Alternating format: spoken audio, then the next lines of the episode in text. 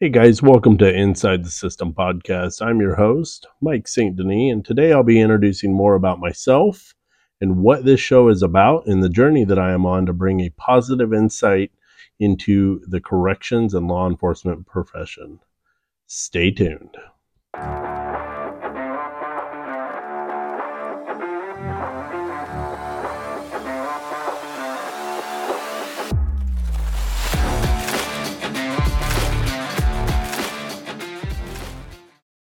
Hey guys, welcome to Inside the System podcast. Again, I'm your host, Mike St. Denis. Today I'll be talking about myself, where I'm from a little bit, uh, what I do in my career, and where I hope this podcast goes, and what you know the plan is for this show. So, about myself, I have been in the corrections industry for nearly 15 years now. I'm located here out of the Pacific Northwest, and I work currently for a municipal city jail. Uh, this is my second municipal city jail that I've worked for within the county that I live in. Uh, my first six years were spent at another jail uh, before I lateraled to the current facility I'm at now. Um, again, from Pacific Northwest area, so I'm pretty sure as you can imagine, um, you know, we have quite a bit of crime going on up here in the Northwest uh, with kind of the climate that we're in, um, it, both in the weather as well as uh, the political climate that we face here in the Northwest. Um, as as some of you have seen in the news over recent time. Um, yeah, I have a great, beautiful family, a wife, couple girls, um, you know, so a dad, a husband, corrections professional, um, you know, a little bit of everything and have many different hats. I have a father that retired from law enforcement, the street side, after nearly 20, 20 plus years, um, retired in 2020 um, and living his best life. I have a brother, younger brother, that's currently working on getting in the fire side of public safety service. Um, and, you know, just out here bringing awareness to the corrections industry, law enforcement, and want to bring positive insight. Want uh, those that are interested in this line of work kind of get you know their feet wet a little bit on what this job entails and where it can take you as far as a career. Um, you know i never quite imagined myself doing this for 14 15 20 plus years but it kind of just grew on me and something that fell into my lap. So we'll talk a little bit more about that later on um, you know, currently, uh, I am a supervisor. Uh, our supervision ranking is a little different than most other jails. Uh, we have officers, line staff, and then we have corporals um, as shift supervisors. Now, for many of you, you would look at that and be like, shift supervisor, that's a sergeant job. Yeah, you're right. It is. We do sergeant's job, uh, sergeant's work rather. Um, you know, we oversee the daily operations of the facility, intake, uh, release, housing, um, getting sure, make sure inmates get down to medical, um, you know, make sure inmates are getting to court, doing transports both to other facilities as well as hospitals, um, and getting inmates where they need to go. So, you know, as a corporal, that's my daily job uh, to oversee those functions. I have a crew of guys and gals that work um, below me that, you know, are awesome. I have a great team that I'm currently leading and appreciate everything they do daily for me. So that's, that's awesome. So some of this as, as we talk, uh, further on down the line, different episodes will turn into some leadership stuff, right? So I kind of have some experience now. I've been a corporal for close to eight years. Um, so I've been around for a minute and done a few things. Uh, some other things that I do at my facility or my agency, uh, again, a municipal city jail. Um, we are connected directly with the police department. So um, my my supervision level or command staff level structure goes from you know custody or patrol officer levels to in our jail uh, corporals then we have what is defined as a sergeant, which in any other facility would know that as being a lieutenant, the way our with if corporals are sergeants in our structure, if you will. Uh, and then we have a sergeant that technically is a lieutenant position. And then we have a administrative services commander who is a police officer but oversees both uh, the jail and our uh, records division within our agency. Um, and then we have patrol commanders, um, and then we have assistant chief, and then our chief. So that's how our structure kind of works at the facility that I work in. Um, so with that come various tasks, assignments, duties that uh, our agency is fortunate enough to have, and we allow our custody officers. And you'll hear me refer to custody officers quite a bit because that's the definition that we've been uh, labeled for our profession here in the Northwest. There are corrections deputies, there are DOC, Department of Corrections officers um, within our state, but you'll hear me refer a lot to custody officers or custody work. So, um, for those of you listening, thinking this guy doesn't know what he's talking about, yeah, I do. It's just what I'm used to saying. So, um, some of my ancillary duties uh, as a custody officer within my agency, aside from daily operations um, and doing all that stuff, I'm a firearms instructor, both for our jail unit as well as patrol officers. Um, I'm a pepper ball instructor. Um, and one of the cool things that I get to do, um, a couple of us are actually uh, able to help with doing, is I drive our SWAT vehicle, also known as the Bearcat, made by Lenco.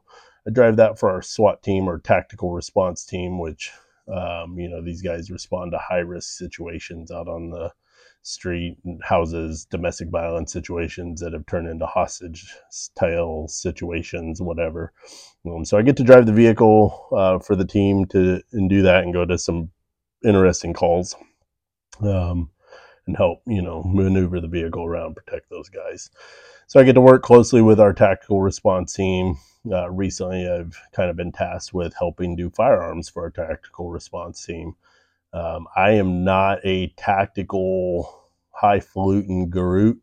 I will never say that I know more than anybody. I'm still learning as I grow uh, in this training position.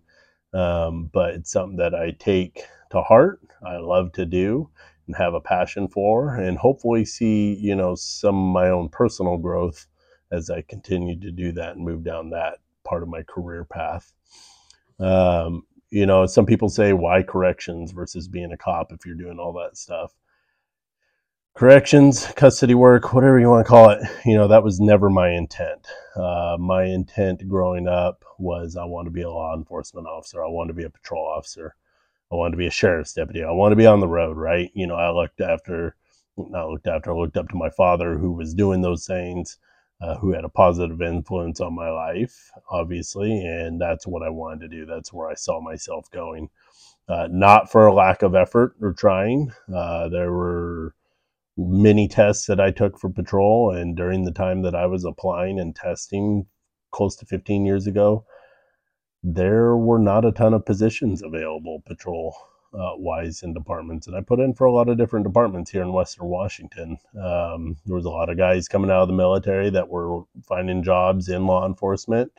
And, you know, it is what it is. They had more experience when it came to tactical situations, et cetera, et cetera. And, you know, those guys that uh, were coming back from their service tours, they were getting swooped up by other agencies um, to fill those positions. And, you know, not again, not for lack of effort. I was close to getting hired at one agency and um, kind of got the hey, we got three spots, but we got three laterals coming over, and they might, you know, get you um, beat the punch, beat you to the punch, I should say, um, and get hired before you. And guess what? That's what happened. But they were cool enough to say, hey, we got this job in our jail. Are you interested?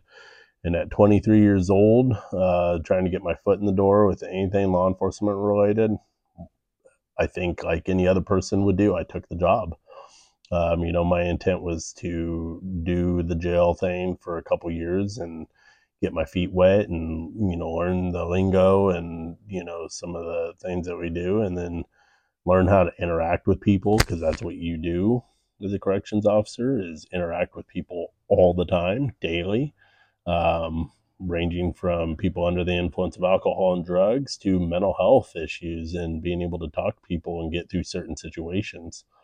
Um, so I ended up doing that for a couple years and kind of evaluated my life at the time. And I was starting to uh, welcome children into the world and kind of decide, you know what, I, I enjoy what I'm doing. Why change now? Uh, I got to a level of income where I became comfortable with my career choice and I just kind of wrote it out. And here we are 15 years later. Uh, I'm sitting here talking to you guys about this. So um, it, has been a wonderful ride. I still have some time left underneath uh, me to do. And, you know, I'm hoping to kind of branch out and do various things as my career kind of progresses and gets to that stage where, you know, I'm ending up looking for different options possibly one day. So um, we'll see what comes of that. So, things to expect and topics that I may be covering over the duration of this podcast, um, you know, is people can learn what to expect in the hiring process uh, if you're looking into getting in this line of work. Um, to entail, you know, the academy, depending on what academy you might attend, uh, your field training period, um, what to expect during field training, and um, everything that comes with that. To, you know, being a rookie, you know, fresh out of FTO, you know, bright bushy tail, know everything in the world, um, and kind of the growing pains you may experience doing corrections work, shift work. You know, are you expecting to work graveyard for the next seven years straight based off seniority, right? Um, other topics that I'm looking to cover as uh, this podcast continues to grow uh, is leadership. Again, coming from a leadership position, um, you know, talking about kind of how I am as a leader and my beliefs and the things that you know I look to in other leaders within my agency or those within the profession. Um, daily operations of of a jail. You know, my jail may be certainly different than your jail or the jail you're looking at getting hired. Um, everywhere is a little bit different. Terminology is a little bit different. Um, so, you know, we'll go through a little bit of that. Uh, we'll cover officer wellness and resiliency. You know, it's a big thing in today's time, uh, making sure that, you know, officers, um, their mental health is, you know, up to par. They're doing well. They're, you know, feeding off the right positivity um, within the agency and not going down the negative route or letting things affect them or what have you. Uh, hobbies outside the walls of corrections work, right? We we are people. We have lives. We got things, you know, that we do to keep us occupied, busy.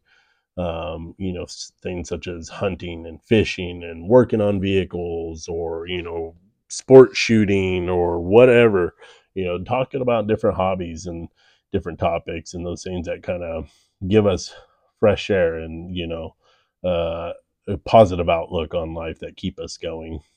Um, spouse insight, right? What it's like to be married to a corrections or law enforcement officer. I'm sure, you know, those of you that are single that may be looking to go down that road, you know, you got to kind of give your significant other and insight on what you do. Some people stay shut down, they don't bring their work home, and that's fine. Um, but you know, should have that good connection, positive connection with your significant other, um, and they should kind of be in the know of what you're doing, what you're experiencing, so you don't feel left alone, right? Um, career path options within the corrections industry. Uh, there's some different things depending on what agency you're with. Uh, my agency, we have guys that are firearms instructors, defensive tactics instructors, taser instructors, um, negotiators, um, not just in the jail, but they go out and help um, patrol officers within the county uh, with various negotiations that are going on if they need somebody to talk to, you know, somebody that's experiencing mental health crisis. Um, and other things I'm looking forward to doing, man, interviews uh, with friends that are in this industry, family, kind of get their insight on you know what they see looking in on what I've been doing as a career. Other professionals within the corrections industry or training, Um, I've made some good connections and I got some good people in mind to, you know, bring on this show and talk about their experience and what they're doing and um, their options that they've had over their career. Um, other things we'll talk about um, life after corrections career. And that could be retirement, 20, 30 years of doing this job and, you know, simply retiring or changing jobs. You know, I've had some very good friends that have um, done this job for a significant amount of time and just decided, you know what, it's time to move on and do something else. Um, so we'll we'll talk on those subjects and things to expect or things to look forward to uh, when that time of your career comes. Some cool things I'd like to do is, uh, you know, I've, I've made some connections over the years, um, talking to people that have been incarcerated in facilities that I work for um, or within our county, and they have made some serious positive changes in their life. Um, you know, and I got one lined up eventually that you know has done some serious work to change her um, her life around and has been a huge supporter in uh, law enforcement locally in my area, um, which is awesome. And some other people that I've dealt with that I know um, that have made some positive changes in their life that, you know, now own businesses, successful businesses at that. Um, but, you know, made mistakes in their life. Not everybody that goes to jail um, is necessarily a piece of crap criminal people make mistakes. Good people make mistakes.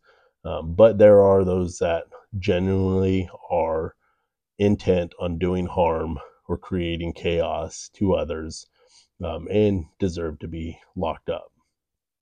Um, you know, other things I want to touch on are fitness, right? You know, we have to have a certain level of fitness, and I can, I can tell you, I'll be the first one to say I am not in great shape. Um, you know, so that's something that currently I'm working on um, for myself is to lose some weight. Uh, going down that journey, you know, it's a path that's you know treaded often by many people, and people stray, and then they get back on and they stray. So you know, trying to figure out you know what works best for you to stay in shape, maintain physical fitness, um, because there are times where you're going to have to be fighting with somebody that comes to jail that you know is either lost their mind, out of their mind because of mental health issues, extremely high, extremely intoxicated, um, and things happen. It's jail, right? Um, current events that are going on with the corrections and law enforcement. Um, you know, bringing up news clips, talk about certain things, not necessarily Monday morning quarterback, but just bring a little bit better insight on, you know, things to think about or things you could do better next time. You know, everybody faces different adversity within this career path fights use of force uh, etc and not everybody is perfect. A lot of people do a good job. Some people make mistakes as officers in what they're doing. Um, so those are the topics we'll talk about. Other things we'll hit on training and tactics within the corrections industry.